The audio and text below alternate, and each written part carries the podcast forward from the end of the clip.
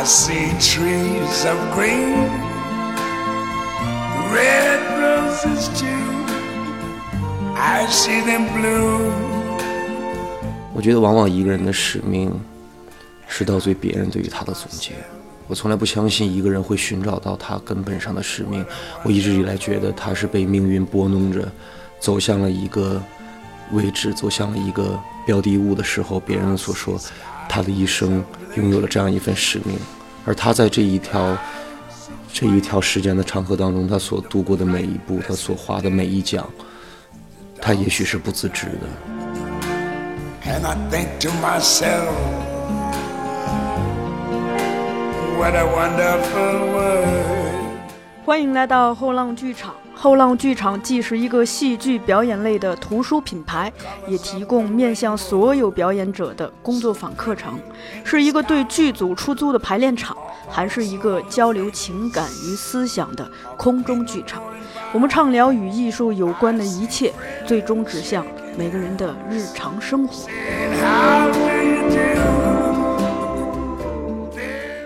大家好，欢迎来到后浪剧场，我是小树。呃，今天呢，我是带着机器出了个外景，来到了中间剧场。然后，呃，现在中间剧场的跨年大戏《弗兰肯斯坦》正在上演。在晚上的演出之前，我们是采访到了这个剧组的两位主演，翟天临和吴浩辰。二位和我们的听众先打个招呼吧。大家好，我是吴浩辰。大家好，我是翟天临。然后，呃，和我们一起录音的还有中间剧场的叫艺术总监是吧？满鼎先生。大家好，我是小树。好的，那我是满鼎，我们的节目就正式开始。我想先问一下二位哈，就这几天演下来感受如何？因为今天演了三场了，对吧？今天是呃，今天会接下来会演第四场。累，累，同时也不断的在调整嘛，就不敢不敢带这样一部作品，不敢说啊、像以往可能说有一些啊、自己随意发挥也好，或者说嗯相对来说以松弛的状态去面对，这大家对于这部作品还是相对来说我们可以说严阵以待啊，还是说准备的在我们能力范围内准备到最充分的时候，在舞台上还是坚决的执行导演的意图。嗯天临这边呢？呃，浩辰说了是累，你也累？我也累。然后呢，嗯、这个因为前几场就是我们这轮演出啊，呃，并没有特别多的去去去去宣传，或者以一种商业的一种一种目的去做这个事儿。呃，主要还是为了他这个首轮的这个，想要看看到底哪儿还有问题，是吧？因为毕竟这个话剧是首排首演首排，呃，仅仅就是我们从真正的排练到到演出，仅仅有一个月的时间，一个月当中我们还有统一风格，还占据了一部分时间，所以。所以我们更多的这个目的是希望通过，呃，这几位演员，呃，跟导演和这个技术团队，嗯，在在这个舞台上融合一下，看一看，那么看看观众的反馈，那么那么哪些地方你们可以调一调，那么我们自己哪个地方演的可以再好一点，所以所以整个也一直是在一个找寻找寻找每一场都在寻找问题，然后呃，并且让它越来越越完善的一个过程。所以是每一天演完都会其实有调整，对吧？啊，每一天都有，每一天都有。嗯这个调整大吗？其实怎嗯，大和小这个，我觉得很很难很难去去用一个很好的一个比喻去衡量它哈。但是每天都有调整。嗯，是这样，就是导演每天都会看一下大家的演出，然后记录一些 notes，然后给大家结束的时候有一些分享。其实，因为已经呃是带观众的演出了嘛，所以如果是涉及到台词上的一些修改的话，呃，不会一次性修改太多，因为这样的话给演员造成很大的混乱。所以我们是每天先选择性的修改一些，然后或者是哪些调度去做一点调整，然后在一个可控范围内去做一个一个调整，然后等这个轮次都演完了之后，我们会收集一下大家统一的反馈，然后在下一个轮次开始之前，然后把这些调整再调整到位。这个在英国也很常见嘛，嗯，就是一个戏正式演出之前都会有可能，呃，小的作品的话，可能怎么也得有两周的 pre show，然后像那种西区的大作品的话，在开始之前至少会有一个月的这种 pre show，然后就是每天都是带观众的，然后就就有很多的修改意见。嗯，那我再问一下两位主演，就当时是因为什么机缘加入到咱们这个剧组的？是因为跟那个嗯满顶满顶要做这个项目，应该是在一八年的时候，是不是？嗯。然后，然后那个时候我我那个时候我还不认识他，他我就已经认识他了嗯，对，他不，他就飞到美国去，可能是先跟我们这个戏的前期的这个导演团队去去聊，然后呢，嗯，七月份的时候，这是我第一次认识满宁老师，他呃邀请我来演了这个伊朗的这个作品，叫这个红兔子白兔子，嗯，然后在红兔子白兔子的时候，我我我感觉他也是在一个呃一个就是大家对于这个观点的一个呃触碰的过程，然后然后他就把这个弗兰肯斯坦的这个项目呃提出来，然后嗯、当时他他是呃找我想让我演这个呃怪物，就是浩辰这个角色，嗯、然后然后呢，我我当时提出来，我说，哎，我我我能不能就是就是一一天演演一个？然后他说排练的时间有点短，那个呃，就是有就就是可能来不及。然后呢，我就跟这个我后来我就问我说，那另外一个演员是谁呀、他说叫吴浩辰。我说，哎呦，我知道这个演员，他演过这个《欢乐颂》，是个非常优秀的演员。呃，而且据我身边的朋友说，他还是一个呃非常爱看书啊，生活中是个非常有追求的演员。因为他的老师刘天池也呃，我们我们也是私交非常好。然后，所以所以介绍了团队之后，然后那个满宁老师带着导演，然后我们就一起见了一次，见了一次之后，呃，就是针对这个戏的这个剧本的前期哈，大家开始呃聊一下，呃就是这样，然后我们就呃促成了这次非常愉快的合作，所以，所以我我还是非常就是佩服这个这个满顶啊这个。能够把国外的这些好的导演、好的这些这个戏剧人才能够带到我们中国来，然后把他们的剧本、他们的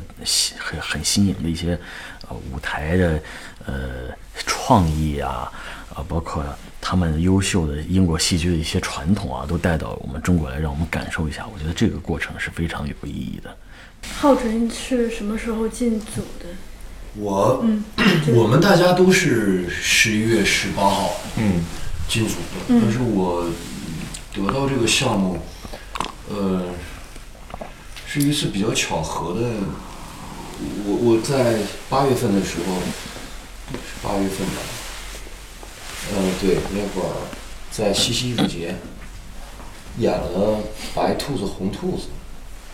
然后这部戏天林哥之前也演过，但是我这次呢，就是白兔子红兔子演完呢，就可能跟咱们中间剧场里边，包括呃满顶，我们也就认识了。然后他们当时说有这样的一部作品，但这个我是自己争取来的，因为我不像天林哥是已经是很有名气的演员了，我还是一个小演员，所以说他们当时想做的是一个一个意义上的明星戏，但我不算什么明星，呃，所以当他们说那个要做这部作品的时候，因为我大学的时候就看到过这部作品，就特别巧，我有一个朋友他是做出版的，他在出版社工作，他们出版社也出版过这本小说，他还送过我，然后我还读过，对，特别巧，我还读过这本原著，然后呢自己也很喜欢。正好他说演话剧，因为我等话剧机会等好久了，过程当中有很多的话剧机会，其实到最终都觉得不太合适。然后直到遇到这次，我就觉得这作品也好，然后团队说是从英国来的，然后对手演员是天林哥，然后呃尤其是中间剧剧场，一直在我看来，嗯，得算是北京城的一个文艺青年的阵地了吧。他们这儿上演的剧目也好，包括他们这儿，嗯，所做的一些跟这个文化和文艺相关的所有的项目，一直以来我都有也都有关注，所以我觉得这就是一次很完美的十套去程。然后也是刚开始的时候也也在聊是是不是两个角色一一一变一天的，后来觉得时间不行，然后到最终确定了怪物，就还是我觉得一切都水到渠成，水到渠成吧。嗯，听二位讲来，感觉你们对两个角色都是同时感兴趣，是吗？他甚至对于雪莱探长感兴趣。我 其实我告诉你啊，我真想演的呀，是谁呢？是玛丽。我是真我是真心想演玛丽。我有的时候晚上睡觉的时候，我就想玛丽这个角色还还挺有意思。对，回头我们后面几轮我们都可以换。我觉得有有一轮我可以演玛丽试试。回头那我们宣传只能说这个剧组随机安排，随机安排然后看 心情，大家随机来看。那大家也提到了对这些角色的兴趣，我正好 Q 一下，就说二位对对方的角色怎么看？嗯，这个戏它就是弗兰肯斯坦这个戏剧的内核最最吸引人的就是这个科学家和这个怪物之间的这个这个依附关系。嗯，就是我我我一直在找这个依附关系，可能可能就是也是我认为这个对我而言这个戏剧的一个两大难点其中之一。嗯、怎么样说大家对于嗯、创造者和被创造者的这个关系的这个能够理解的再设身处地。我为什么说希望我跟浩辰我们俩一天能演一个后面哈？因为 当我们设身处地站在呃怪物或者是这个科学家的这个角度去演一遍的时候，可能大家对于双方的这个东西就有更有了这个深的理解。当他又有了一种设身处地的理解的时候，可能对于这两个人在，嗯、他们两个相遇的这几场戏里面，会有更好的一个碰撞和你生我和我我依附于你的这个这个关系上，呃，这个对我而言，我觉得是一个期待吧，也是一个兴趣。呃，我另外一个就是，呃，刚才你问的是我们怎么看待其他的这个角色哈。首先，我觉得浩辰演的这版怪物非常的优秀，因为这个弗兰肯斯坦，我喜欢这个啊，还因为我的偶像罗伯特·德尼罗，他他也演过一版本。呃，世界上有很多个优秀的版本，每次的怪物也都不一样，科学家也都不一样。呃，正是因为这样，浩辰给我看到的这个整个给呈观众呈现的这个版本也是不一样的。我看到他创造这个角色的努力、认真，呃，和和对这个艺术要求的执着，我觉得这点，呃，很让人感动。呃，包括其他的这几个，我我今天想专专专门的说一说，因为弗兰肯斯坦看完了之后，好像大家都只只记着这个呃创造者和被创造的这个怪物这两个人哈，但是整个这台戏剧当中，我们有非常优秀的呃戏剧演员参与到这里面，嗯，这个戏本身的结构呃很独特，所以他很需要很优秀的演员去去烘托这个气氛。当这个气氛到时候来的时候，所以每个人呢，我都能感觉到大家是在这个这个劲儿往一处一处使。包括我们的这个饰演玛丽的这个这个李李征老师，呃，钟文斌老师，还有这个饰演伊伊丽莎白的马卓君，呃，包括这个年轻演员张学文，啊，包括我们的这个丫丫的饰演者，嗯，我我我还有这个以轩，啊，他演的这个盲女是备受好评，啊，我觉得原来有这么优秀的一一这个话剧演员在在这里面，而且他们的这个戏啊，这个润物细无声，慢慢的、慢慢的把把这场戏剧从头拖到尾，所以我觉得这个真的是非常感谢他们，真的是。咱们的小孩儿搁哪儿找的？那个啊，儿童演员？这个儿童演员其实是第二次在我们剧场演出了。哦，然后她是呃我们老板的女儿，从小就在剧场里摸爬滚打，所以对这个空间也比较熟悉。她上一次是演呃李建军导演的《大众力学》，哦，然后那个作品在各，他那个作品是每到一个城市演出，它的开头必须要在当地城市找一个小朋友作为开场，念那段麦克白的独白。嗯嗯然后导演说希望找一个没有朗诵腔的小朋友。然后那个我们就问了一下丫丫要不要上台玩一下，他说好的。然后那个，所以他这个是他第一次登台，然后这现在是第二次登台。然后他的饰饰演的是呃五六岁的小朋友嘛，他已经七岁了，个儿太高，主要是。嗯浩辰这边呢？嗯、我是觉得，首先这部剧我觉得确实是挺难得的，就是在 casting 团环节就找集结了一一批好演员。我是觉得，呃，尤其是话剧舞台，因为他没有 NG 的机会，呃，必须一气呵成，所以必须要求每一个节骨眼儿，每一个嗯、这个环节上都必须要卡住了，所以确实，呃，我们所有的演员们都非常的辛苦，然后也确实能够在这样的一次排演的机会当中，呃，重新切身的感受到话剧的魅力吧，还有在舞台上也好，排练厅也好啊，跟演员们切磋比试，然后最终合作这样的一个一个过程下，我自己得到提高，同时我们也建立起来非常深厚的友谊。我们也约好了庆功宴的 这个，对吧？也约好了，提前约好了我们去要聚餐这样的一个计划。然后我觉得对于呃怪物看科学家，在这个角度，因为您刚才说的是怎么看对方的角色嘛，那在这个角色，我是觉得。嗯，一直在我看来，怪物是人类最开始的样子。那他之所以看，呃，科学家，其实就是那种，它里面开篇说的非常清楚，父亲。当然，在两个人第一次见面的时候，这个父亲已经变了味道了。但是其实，那是不是怪物最开始对于科学家身份上的一种一种认定的？我觉得这是一种天然的认定。当这种认定，嗯就是非常。怎么说呢？非常弄人的，然后非常波折的，甚至非常剧烈的，转化到一种嗯、强烈的戏剧冲突当中，甚至嗯甚至是某一个层面说是一种不可调和的一种矛盾的时候，嗯两个人的中间的那种对抗由此产生，然后整部戏剧才由此诞生。那所以在怪物的角度去看科学家，我是觉得。呃，科学家当然是一个狂热分子，我们有的时候可以去说，包括在对白当中，科学家的嘴中说出了大量的，呃，我们只能说他改变了人类进程的一些伟大的科学家。嗯，无论如何，我们要称之为伟大。那我们不能说，尤其现在演完这部戏，给我自己最大的改变是我没有办法再去轻易的说它推动了人类向前发展，我只能说它改变了人类世界的进程。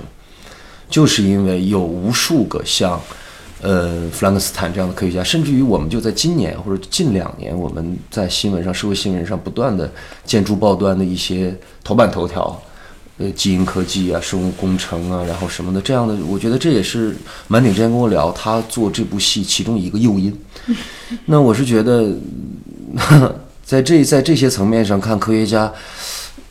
实在是太难判断了，实在判断了。再那那再回到第一个问题，其实也是为什么我们彼此都有想要去挑战对方角色的冲动。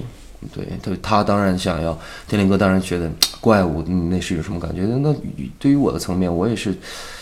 嗯，真的很好奇。科学家他内心的世界，因为我们其实在聊过，因为他几个诱因，一个是他对于科学的那种狂热，就这种狂热，其实我觉得我完全不懂科学，但是我从艺，我觉得艺术跟科学有有有一点点相关，我觉得就是那种内心莫名其妙的那种一汪活水，它是源源不断的向外喷溅的。那其实从这个维度来讲的话，我们可以明白他的一个一个动因是什么。那另外一个层面，科学家在开场也就讲了他的母亲。嗯，那我觉得这是不是我们人类本能的一个情感上的一个动因？其实顺着这些层面，在不断的剧情向后推进的时候，我就不能说太多了。其实科学家还是有很多的动因在推动他向前，最终完成这样的一个我们觉得疯狂的这样的一个实验的。所以这个是我站在我或者说站在怪物的角度所看待科学家的一个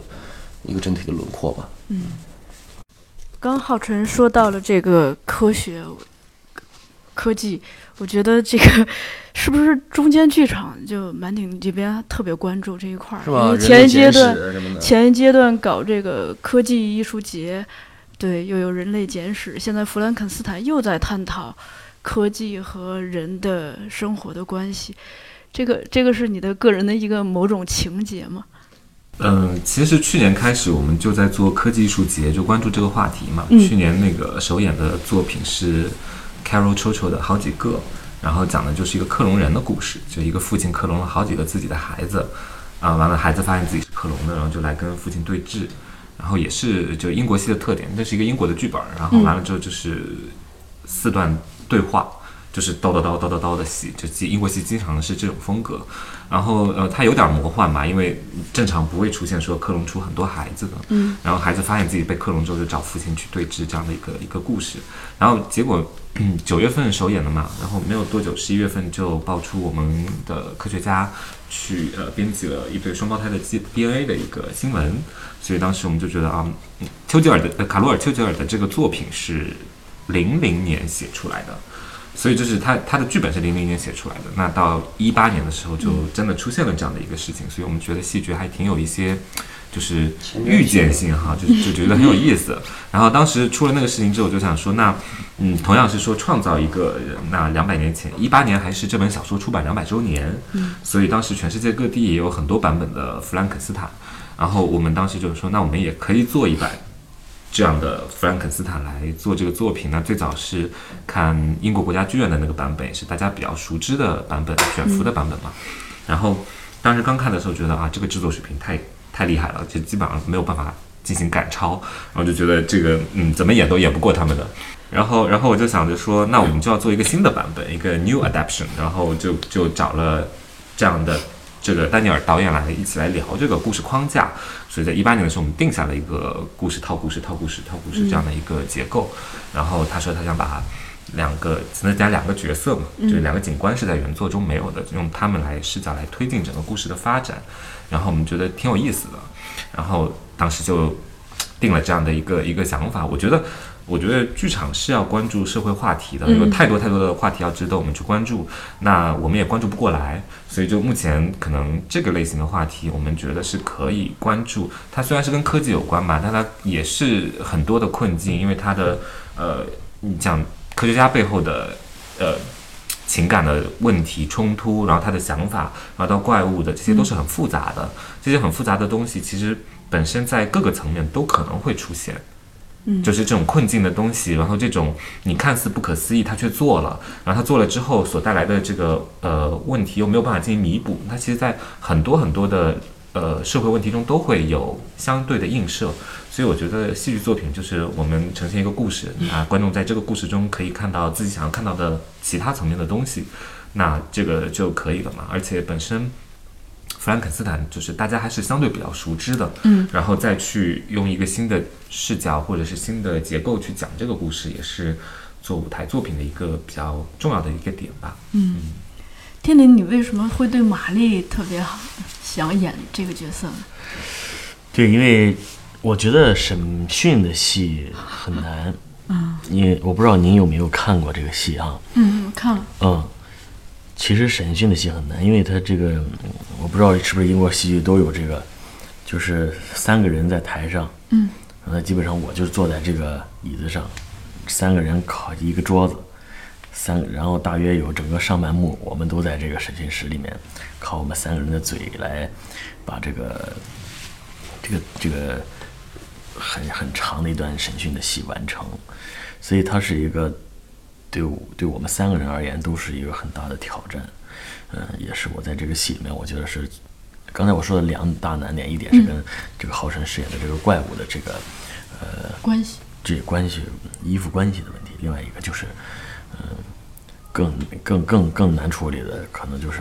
这个实验室的这个台词上，怎么能够说整个半幕在这儿坐在这儿说话，观众不困，嗯，然后然后观众能听进去。有的时候你看咱们看电影啊，你看看一个电影的时候，你也不可能全神贯注在里边儿，所以你他就很需要大量的呃设计技巧和理解和包括怎么说这个台词，让大家能够一直跟着进去，然后最后把这个。怪物这个事儿出现的时候，能让大家还能看。呃，这个浩辰也担心，说这别他每次出现的时候，下半场人都走了，都睡着了。对，说所以，所以我们，我们，我们这个是一个难点。那么，在这个难点当中呢，我又发现了这个这个玛丽这个角色，在整个这个审讯当中，她还能起到的一个非常。灵动的作用，我我我有的时候就想想，哎，如果是我我是玛丽的话，哎，我我会怎么来创造它？所以，我我对这个角色还挺感兴趣的。嗯，对，因为我有的时候喜喜欢一个角色吧，很难讲，说为什么喜欢，他就是当你有了一个冲动的时候，你你可能就就就就会有喜欢。嗯嗯，其他的你说，至于说说这个。这个这个戏对于这个伦理道德的这个评判和这个，呃，作为我而言倒是嗯没有想那么多，就是呃因为因为因为它本身就是一个没有没法说对错的一个事儿，你说我一个人说对错，就可能原这个这个满顶他就觉得这个是这样，嗯，浩辰认为是那样。之所以大家的意见都不一样，就说明它还是一个值得讨论的事儿。那么我们也没想，就是把它演出来之后，大家看了之后，那观众把自己的理解放进去，那那就行了。我觉得这个也是艺术，呃，交流的一个很有趣的事儿。嗯，嗯，别别试图去讲明白一个道理。嗯嗯，艺术作品一般就是提出一个问题，哎，嗯，然后大家自己去解读。那我就就着这个问题来问哈，因为其实呃，我们观众的总结就是会觉得天灵的戏偏文，浩辰的戏可能动作上稍多一点。就我不知道，就这种角色的设定本身有没有给二位带来哪些挑战？你像天灵，呃，几乎全程在台上，对吧？还大量的对没下台，然后还有大量的台词，而且这个台词里头还有大量的科学术语。嗯，对，这个其实对观众来说，对演员和观众都是一种挑战。是这个台词的处理，确实是一个，呃，我压力最大的一个地方，呃，因为太多了，啊，有的时候，这这个，有的时候就就怕自己这个学艺不精。嗯，没有，稍微一一走神儿啊，嗯，那个接词儿的节奏上就慢一下，整个我可能整个就破坏了整个这个审讯的环境的这戏，或者怕自己一打了个磕板之后吧，那观众是不是别这个地方没听懂？嗯，啊，还得让观众又得听懂，呃，同时呢，这个在这几个层次里边，那因为因为坐在这个椅子上的上半场，希望能够让他呃不无聊，嗯嗯。这个，你你要说这个事儿偏文和偏武，我还不知道，但是，但是我觉得都挺不容易的，都挺不容易的。嗯，我每次摸到浩辰的时候，抱他的时候，他是一身汗，他一身汗，因为他那个肢体要在地上又要爬，嗯，啊，也要化妆，嗯，然后那个有的时候，有的时候我我跟这个玛丽和这个。雪莱啊，聊天的时候，他们晚上也睡不着觉，睡觉的时候还在想那个地方接词儿是不是有点快了、慢了。嗯，嗯，我我客观的讲，其实，嗯，这个戏剧的难度，呃，可能对我而言不不小。嗯，我，所以所以他他这个英国的导演要求也是比较认真，嗯。所所以，我们演员都也确实不太敢疏忽，以精神压力比较大。我有的时候，有的时候就怕，你像这个什么，比起白塔细胞，它的 EZ 细胞对于间线干细胞的引入有着更强的应答，稍微卡一下吧，你整个这段就破掉了，就没有了任何的那个，呃，所以就是心理压力大。我有的时候，呃，也也会出汗，然后在台上也会出汗。也会紧张，所以这个，这个就是他们都安慰我说：“嗯，你放松点儿，放松点儿啊。”这个我也我也非常感谢他们给我一个比较宽松、嗯宽容的一个环境，让我让我去去演。浩辰这边呢，因为你的角色其实中间有很长一段是大量的靠肢体来表达，而而且我了解到咱们这个导演是在雅克勒考克的国际戏剧学校学习过，他好像对肢体这方面还蛮蛮蛮有所长的，但是他为什么完全不管我的形体呢？是吗？这个问题其实我可以来回答一下，就是导演说过一个故事，他自己在上这个学校的时候的第一年，他的腿断了，嗯，其实他是拄着拐上的这个学校，然后他说这个学校的一个最基本的一个出发点就是你的身体是什么样子，你就要接受它是什么样子的，所以所有的身体行动是从你自己身体本身出发，所以他说他第一年上学的时候虽然。腿不能动，但是也并不影响他去做任何的肢体表达，所以他当时想说，呃，其实每一个人的形体设计是要根据他自己的身体去做一个一个一个设计，然后包括那个呃工作方法上的一个差异吧。就英国人导戏吧，基本上就是都靠演员，然后就是就是就是导演抛出来这些演员都给我解决一下，然后就给我们的演员压力就非常的大。嗯对，我觉得从这个维度来讲的话，我是非常高兴能跟国外导演合作一次。首先，英国就是戏剧发祥地、戏剧大国，到现在它这个地位也是不可动摇的。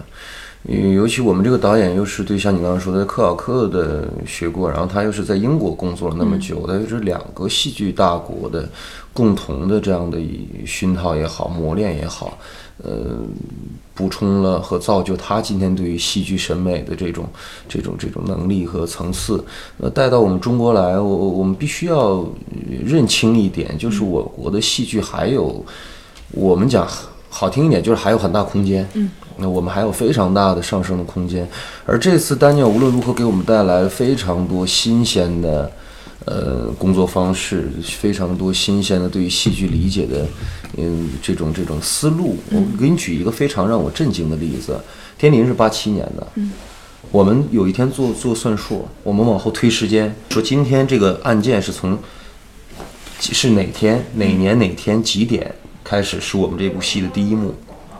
往前倒推着走，推出弗兰肯斯坦的生日，嗯，也是八七年，嗯，就是上个世纪，对，也都是八七年，所以说我们就有这样的一次很好的一次体验，让我觉着，嗯，甚至于说对于戏剧的那种热爱，我都觉得更加、更加又又又加深了一层，因为你以前。的眼界对戏剧来讲就已经，它已经足够吸引你了。然后现在又拓宽了一个维度，它的边际又向前拓展了。然后你就会发现，哦，原来还有这么多美妙的东西是我之前不曾看到过的，不曾拥有的。那我是觉得现在是更加能够让我觉得，尤其作为我们年轻演员嘛，或者我们年轻的制作人也好，嗯，真的还是要担负起这样的一份责任和使命，然后继续的向前向前走，就向前去努力。我觉得刚才满鼎说一句话特别让我感动，就剧场有一个使命，负责抛出社会问题。嗯，我觉得演员也是一样，演员要负责去，嗯，通过自己的站在舞台上的发声，呼唤些什么，唤醒些什么，召回甚至召回些什么的。然后我了解到咱们这个戏创作过程其实也蛮特别的。首先是，呃，导演根据这个小说自己做了一个改编的剧本，呃，然后在具体的排练中，其实演员也加入了非常多的这个想法和意见，对吧？我不知道这个嗯创作过程对对咱们演员来说有有什么样的挑战和收获呢？那首先是一种陌生的，这个这个这个确实，因为我我全程在组里，呃，我是觉得我们在刚开始的时候，这确实是存在一种文化差异也好，或者说工作方式的差异也好，我们确实适应了一段时间，直到现在，我们就说马上演出了，说我我起码就我个人而言，你是不是完全的能够领会导演的意图？因为我们私下也会交流，包括我们跟那个翻译啊，包括跟导演助理啊，我们都会交流。其实他们有的时候跟我们聊很多，说其实导演有些事情他不会告诉你，嗯，或者说他有些想法他选择不会直接的。其实我说过，我我也见过一些组，嗯，虽然这是我真正意思意义上第一次商演话剧，但我也见过一些剧组，我也见过那么多影视组，就是。嗯，我们有一个习惯，我我也不说不好哈，但是我觉得太单一了，就是坐那儿聊，就特别愿意坐那儿聊。但是英国导演他的一个很好的让我觉得很，我觉得很能接受一个方法是他他会永远让你走动起来，他会让你走动起来，他不会让你在那安静的所谓你去准备一些什么，因为那些东西其实很靠不住的，很虚假的，尤其在戏剧舞台上，你每天每晚，甚至在英国我听说要一天演两场。那就算你们看着怪物也好，科学家也好，在台上非常累，那你告诉我一天演两场怎么办？那在那个会儿，你就不能跟我说我完全脑力活动是什么样了，你必须身体要积极起来了，啊，演戏也好，理解也好，不能只靠脑。嗯，身体这一块的东西，尤其是我从乌镇，咱俩乌镇聊过一次，尤其在乌镇你看到的，咱们看那个三姊妹也好，咱们看那个卡拉马祖夫也好，那你就反正我我我说我自己，我的体力不不如他们，嗯，而且我是一个二十五岁的一个正当壮年的青壮年的一个演员，我的体力就是干不过台上那些三十多岁的。那我们再反观我们现在的演员，真正有几个体力能扔在舞台上五个小时那么那么抡的呢？我觉得这一点很重要，我觉得这一点很重要，包括说演员自己至于角色、至于文学这样层面的理解，跟导演之间的交流，我觉得那天我跟导演助理讲一句话，我说中国戏剧想要大踏步向前发展，必须迈过这道坎儿，所有从业人员必须迈过这道坎儿，就是解决一个问题，就是不要答案。我们习惯于要一个答案，嗯，是这样。你刚刚提到的这个文化差异，对你来说，就比如说具体的，在这个工作过程中有哪些？我给你举个最简单的例子，我们那个台上啊，其实你说中不中洋不洋的，它上面一个很西式的一个小木屋里面，里面摆着把太师椅，你发现了吗？然后我们就说说你到底是中国戏还是还是外国戏？然后说这个我们没必要没必要，我们那就是一个就是一个中国戏啊。我说那那不可能啊！我说那里面都叫维克多啊，都叫那个伊丽莎白啊，嗯都叫什么呢？然后他导演特别逗，指着我说：“这个人不还是叫艾瑞克吗？” 所以这有些很多事情，包括在文字上的一些理解吧。嗯你比如说，我们俩有一句台词，导演我觉得那一段改的挺好的。他说：“I can。”嗯，那那 I can 翻到中文里就就两种，我我俩理解就完全不一样。嗯天林理解说我可以，而我的理解是我能。嗯但是在那个环境里，那是完全不同的两不同的两个意思。那这个东西其实是需要我们跟导演之间共同去探讨，究竟是哪种哪种更更准确更准确。但是其实那种语言的那种孤独感，其实是嗯 到最终无法解决这个问题的。嗯，我觉得这是存在文化差异对于这个戏剧的影响吧。嗯天灵呢？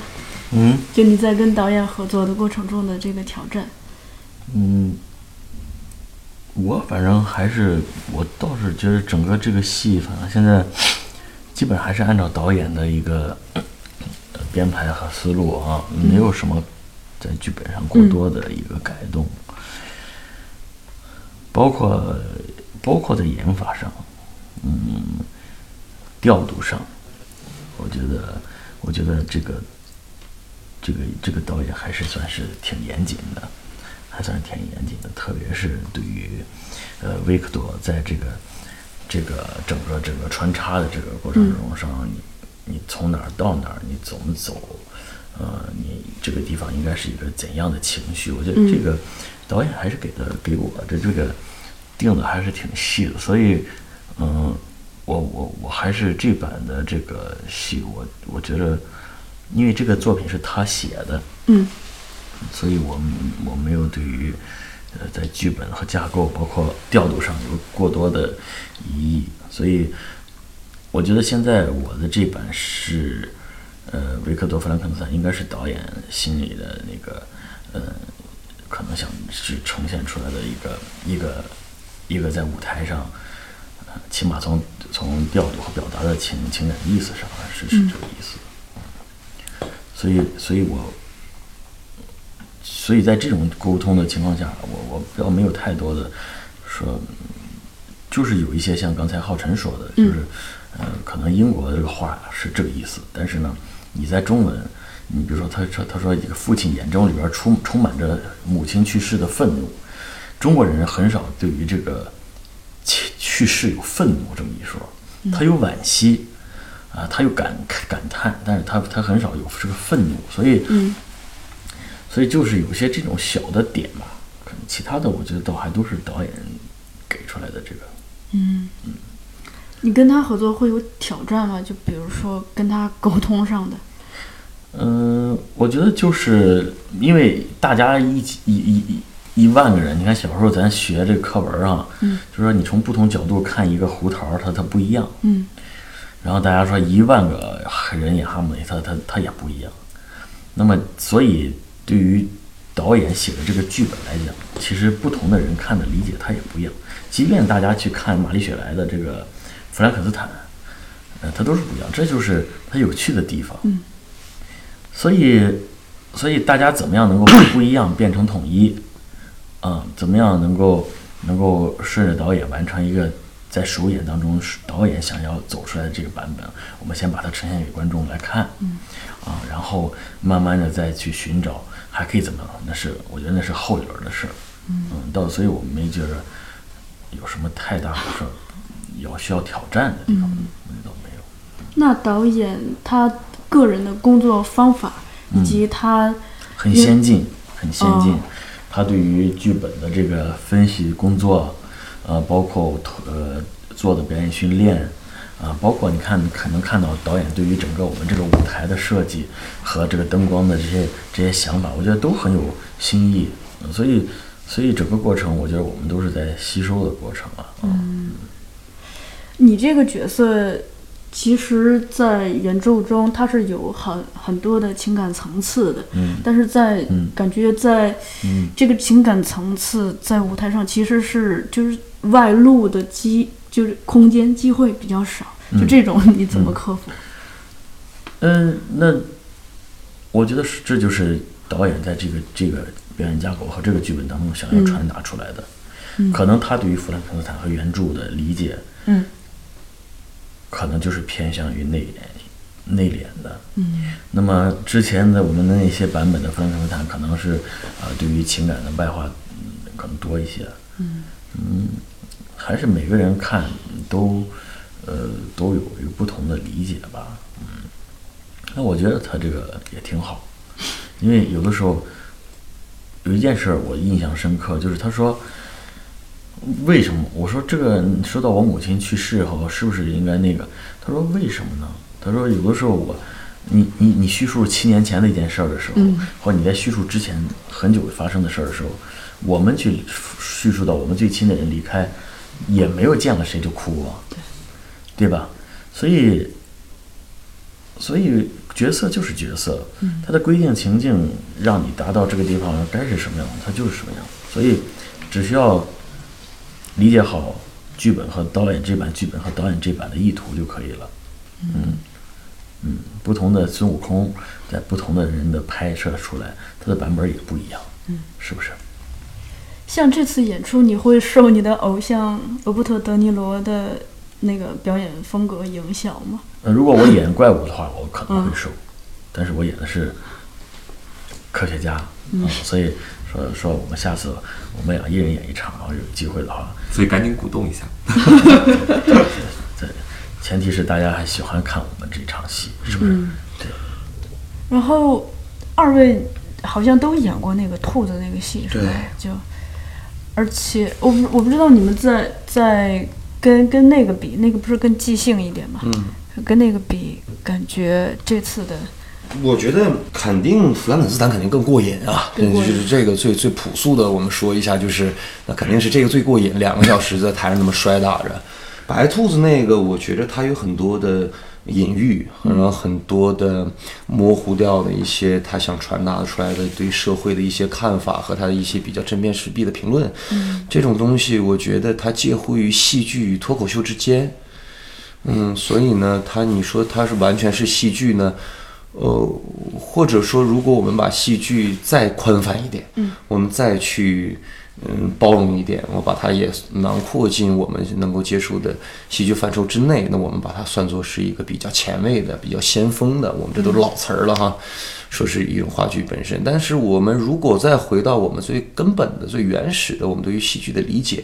我是觉得两个还是根本上存在很大差异的，还是很大差异的。白兔子、红兔子那个更多的是一种，我觉得算是一种试验吧，也算是一种在戏剧这样一棵参天大树的一个旁枝上散出一个比较娇艳欲滴的一朵奇葩，对吧？它也一样很美，但是呢，它终究还是，嗯，小众，终究还是，嗯，很被很少人看见，也也会终究。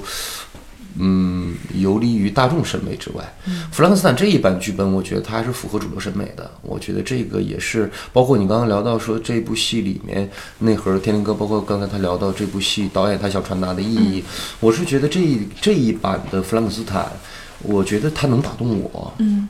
我觉得他能打动我。当然了，你说有没有遗憾呢？也有遗憾，所以这我们一直在强调说，后面几轮看看我们能不能够再反复去调整。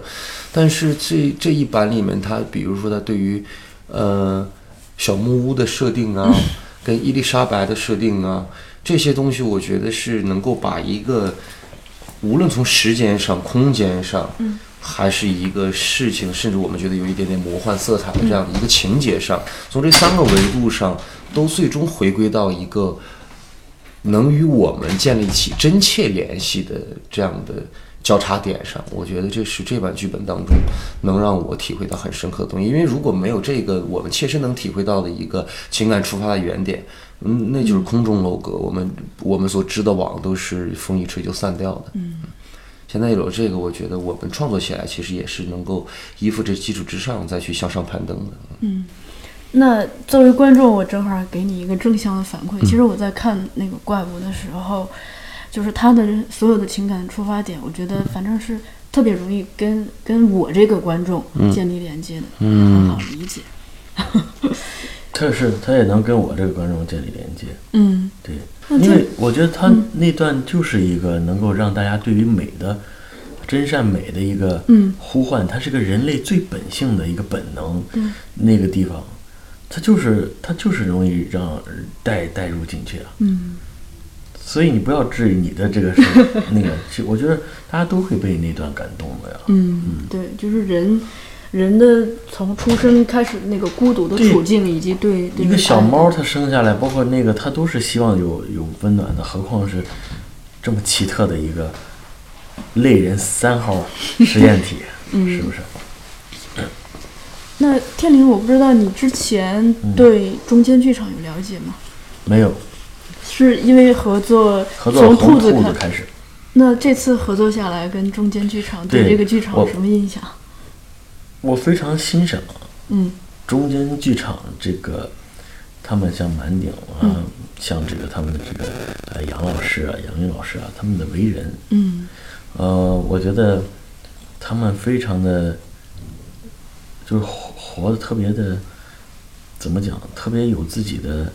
有信仰。信对对，哎，你这个说的太好了。嗯，就他他特别明白，是就是自己的信仰。另外一个就是他知道他的使命是什么。刚才我们说每个人都有使命，怪物有使命，科学家有使命。嗯，那么他们知道他们做这个的使命是什么？嗯，我觉得他一直是他们一直是在做用一个使命感在完成这件事情。嗯。他们非常，他们看待问题非常冷静，非常客观，然后对于艺术本身充满着尊敬。另外，呃，又很包容，啊，跟这个西方的这些合作，我他说他这个职业啊，整天还能还要飞出去，要看好多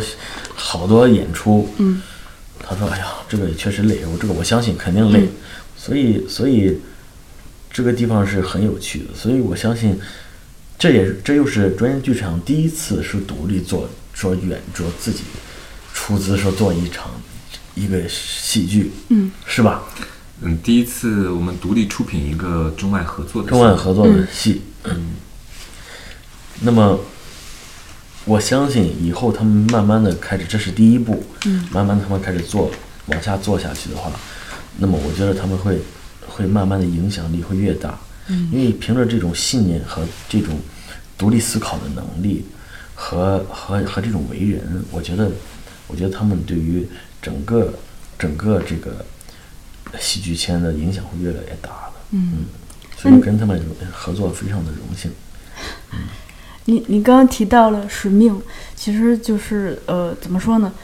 呃，我是自己有一个生活中的一个观察了，我就觉得年轻人吧，在从二十岁迈入三十岁之后，很多人会慢慢的找到，似乎找到自己的使命，或者是咱也不说这么大的词儿，就更清楚自己要什么，不管是情感上的、生活上的、工作上的，对，呃，你现在也是也也进入三十岁，我我也是进入三十岁，我我不知道就对你来说，进入三十岁之后对使命这个理解有没有，嗯。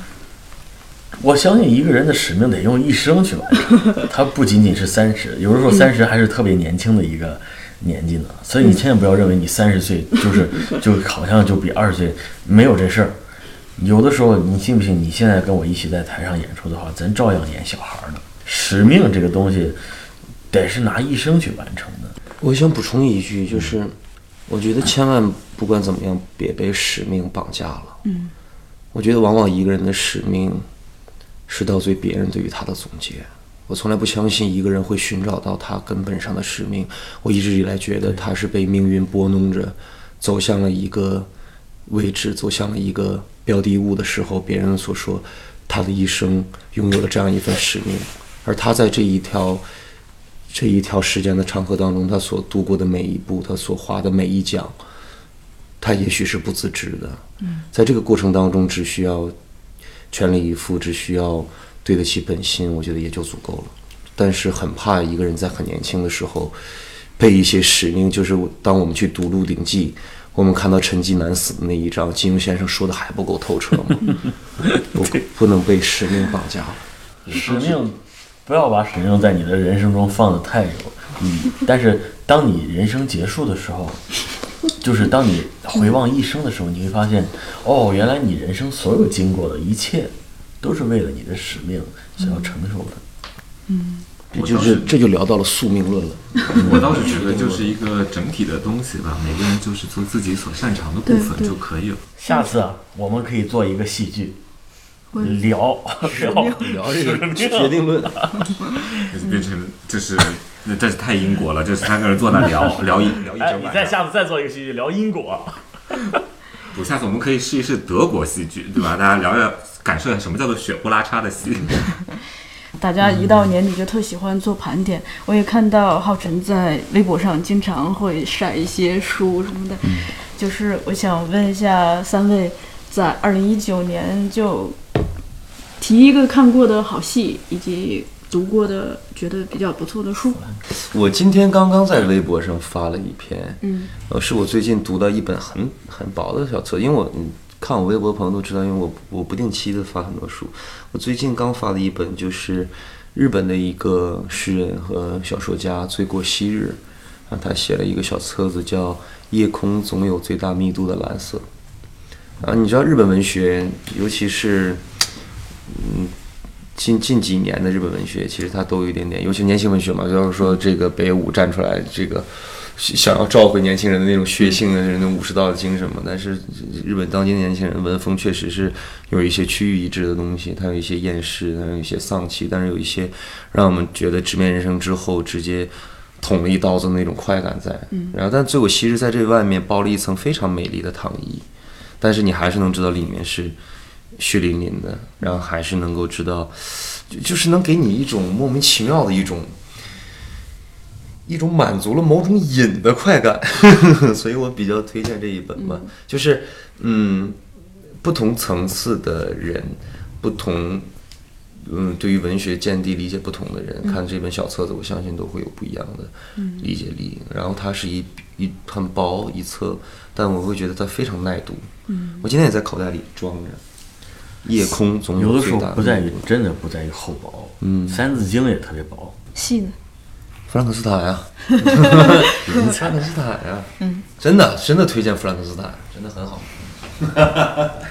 书啊，我这一年工作太忙了，我书已经看的比较少了。但是我现在看书会反而看国内作家写的书比较多，因为这也是我们最近主要的方向。我们觉得还是国内的文字创作的东西要值得关注。嗯，我看过。正直写的《生吞》，是他早年的一部作品了吧？东北东北小说，我觉得应该算是写的非常细腻，很有意思，很有意思。我觉得就是嗯，中国文学还是很有希望的，然 后就很推荐大家去读这本小说，很很畅快，很流畅。嗯，戏就是对吧？这戏弗兰肯但我自己制作的，我好像不太擅长 推荐这个。哎，你看你这就不行，必须得哦直接说。哦，好，弗兰克斯坦。哦，说一个大家看不到的就可以了嘛。我觉得，呃，我在伦敦看了《雷曼三兄弟》，我觉得真的非常好。然后他们说你觉得怎么好？我说是英国评书，然后就是仨演员在台上叨叨叨叨叨叨，然后那个呃，我觉得最后一场放映哦，对对对，还有放映哈，就大家可以看看。但我觉得演员真的是非常好，我很期待我们的演员能够有有这个这样的可能性，在呈现这样类型的一个作品。然后我觉得这这一年，呃，很幸运的一件事情就是我看电视剧、看综艺节目比较少，我。我在我的文章里也写了，就是我罕见的看到了几个那个那个作品，然后我说啊，这几个演员非常不错，我想以后有机会能够跟他们合作一下，然后在今年就实现了。所以他们说，嗯，就是念念不忘必有回响嘛，对吧？哈，你只要去努力做就能够实现，我觉得这个就挺好。你刚提到那个放映会在什么时间？要不要现在透露一下？一月十一号，一月十一号，嗯，好。天津这边呢？哎，有个电影不错，嗯，叫《我花滑女王》，戏嘛，弗兰肯斯坦。我觉得有一个戏叫《弗兰肯斯坦》，还不错我也听。说过这个戏，你听说过这个戏吗听说过，听说过。听说最近在上，好像是在那个中间剧场演出，而且好像演到一月一号。差不多应该是这个时候。但是吧，他这个三十一号和一号不是，他是这个二十九和一号两天好像还是是下午三点场，嗯，哎，三十号还休息一天，剩下时间都都都有，好像是这么个戏，嗯听说是这样。可以去看一看。我我还听说二零二零年是要全国巡演，是吧？嗯对对对，就是好像有这么回事儿。对嗯，而且还还还演员有很多想法，可能会换很多角对，这个组里面可能演员就随 随便选择、随机抽签选择角色上台演出。但答应我让我们演一次玛丽，好，可以吧？就让你演玛丽，给你重写一下这个剧本儿。不用，我就是现在这样，我我这个这个挺有意思的。嗯，好那另外就是跟那个浩辰，我们两个再再换一个，他当父亲，我当儿子。我的脑海里有许多美景，不知道怎么形容给你听。越特别的人，越容易孤寂，不凡很容易害平凡恐惧。让狂热成为生命的指引，多累都有着微笑的眼睛，不停地思考，像拍打羽翼，一定能飞往爱仰望的心。你也需要一个相信你的人，暖暖看你，不同于人们的眼神。当你怀抱伤痕，仍旧朝梦想狂奔，他会心疼不忍，同时又为你兴奋。你很需要一个相信你的人，紧紧抱你，在雪还没融的早晨，所求的给予，所以不觉得牺牲，最无声的关怀，情感也最浓烈。而深沉，永远不要被长剑绑住，永远相信勇敢是魔术，永远坚持精神去体悟，永远永远别认输。你也需要一个相信你的人。暖暖看你，不同于人们的眼神。当你怀抱伤痕，仍旧朝梦想狂奔。他会心疼不忍，同时又为你兴奋。你很需要一个相信你的人，紧紧抱你，在雪还没融的早晨，无所求的，所以不觉得牺牲，最无声的关怀，情感也最浓烈和深沉。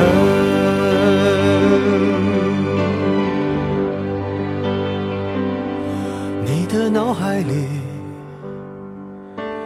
有许多美景，不知道怎么形容给我听，就手舞足蹈，就口齿不清。我放下自己，也想，